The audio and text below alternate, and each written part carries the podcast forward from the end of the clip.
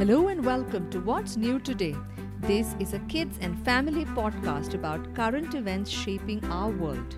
From India, this is Sangeeta and my co-host is Adya, and I am from India and I am 10 years old. Every weekday we discuss one interesting news story, be it in science or politics or business or entertainment. I don't read the newspaper much, but every now and then if I find an interesting headline, I read that part.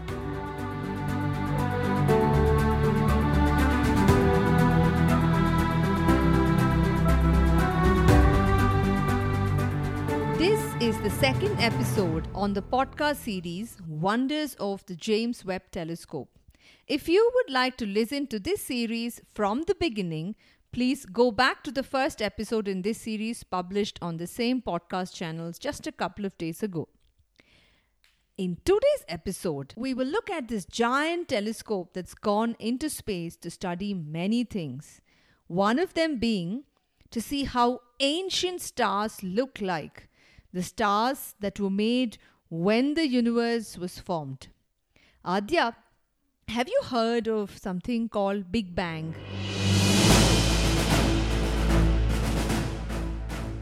Yes, I've heard about it. Apparently, there was a small cloud containing an extremely dense amount of matter which expanded and expanded until bang! The whole thing, the cloud exploded and sent matter reeling in all directions. Then gravity took over and shaped all that matter into the sun and planets and solar system and galaxy and everything. Wow! So millions and millions of years ago, maybe all that Adya described really happened, but we don't know. What astronomers and scientists today think is that when this Big Bang happened, right, many stars began to form, and over a period of time, even to this day, the universe continues to stretch and stretch and stretch. We do know that light comes out of stars. Is that right, Adya? So which objects in our universe can you name that emit light? Well, stars, meteoroids, sun, all planets also emit some amount of light, although not so much. Right. So as the universe goes older and older, the universe also expands. And along with it, the light that travels also gets stretched over a long period of time. Are you saying that the light of the older stars now have become so stretched they are longer than normal light? Yes, and remember in the first episode we discussed that light that is longer than the normal light is called infrared light. That's the kind of infrared light that this giant James Webb telescope will now be able to read. If we see infrared light, how would we know if it came from a very, very, very old star or just an old star? Yeah, that's a great question. When the first stars of the universe were created, do you know that they were made of only two gases, helium and hydrogen? Now, helium and hydrogen are fairly light gases. They're not very heavy. So these stars became big and big and big and finally exploded. Now, because of the heat inside them, many new elements were formed. You know, new elements like carbon or iron and magnesium. And these also were perhaps thrown away or scattered off into the universe when the explosion happened. Some of these elements went and became part of stars that came much later. So these stars that came later, they had elements like carbon or iron or magnesium, which are much heavier. To answer your question, Adya, I'll give you a small hint and let's see if you can answer it yourself. So every element, whether it's hydrogen or carbon or iron or whatever, leaves a small trace in the infrared light coming from the star. If James Webb Telescope can read the infrared light coming from different stars, how do you think it can find out if it's a really, really old star or just an old star? Well, it could find the trace of each gas and element. So it could say whether it was only helium and hydrogen, or if it was carbon and iron and all those heavier elements as well. So if it only had helium and hydrogen, it would be coming from an old star. But if it had carbon and iron and other new elements, then it would be a newer star. Right. So if Hubble can only see regular light rays and the James Webb Telescope can see infrared light rays, what can astronomers learn differently, therefore, from James Webb Telescope? Maybe the James Webb Telescope could look at actual old stars or where they may have been before they had burst, because the infrared light should still be visible to the James Webb Telescope. But the Hubble will not even be able to locate the infrared light rays anyway, so it cannot even locate the star. So one of the key things that astronomers want to learn from this James Webb Telescope is to see how these really ancient stars may have looked. I am curious, are the oldest really old stars still there?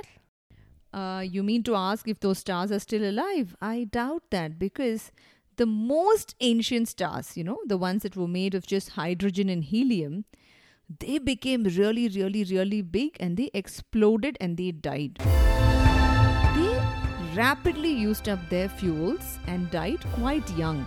So these stars don't have a very long life, just maybe a few million years, that's it.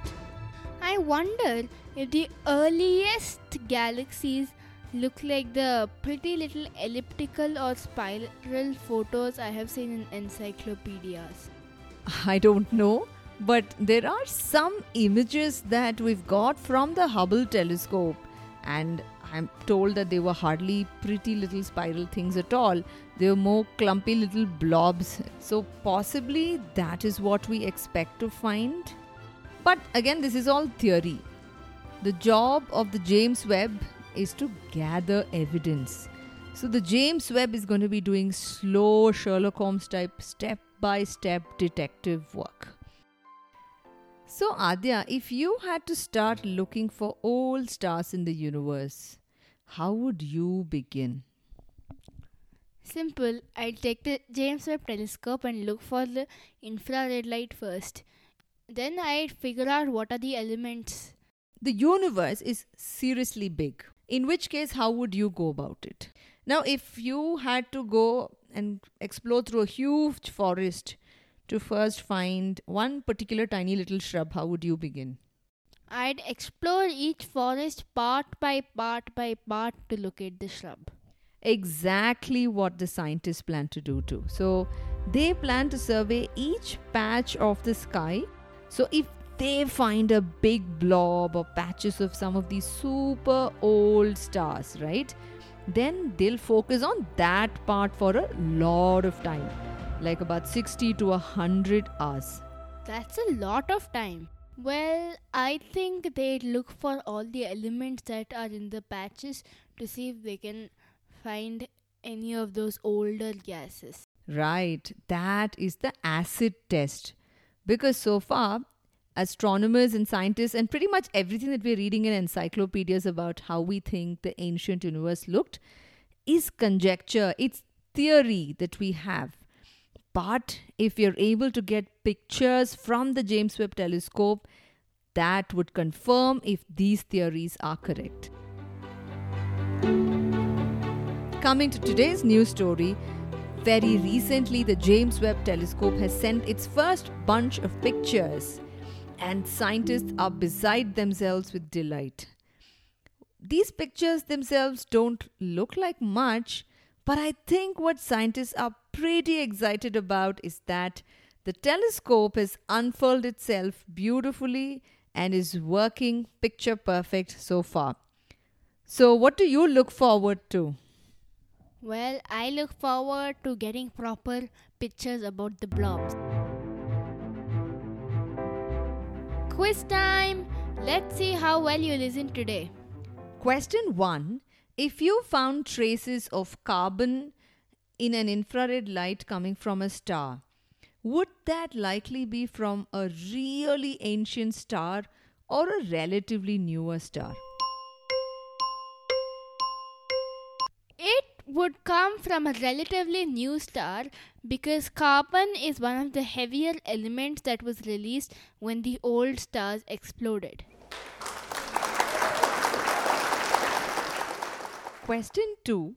What do you think scientists want to find with the James Webb telescope that they may not have been able to find with the Hubble telescope?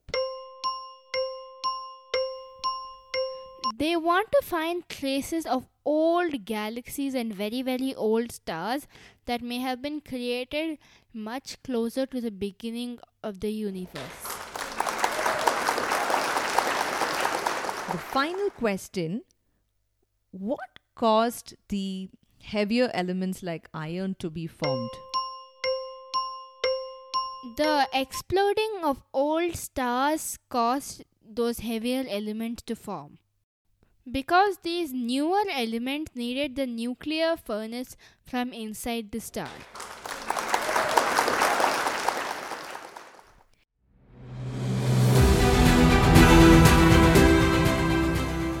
That's it from us today. We'll be back next week with yet another new story. If you have any thoughts, questions or comments about the James Webb Telescope or any other news story that you may have come across, please email them to us at hello@wsnt.in. Thanks for listening.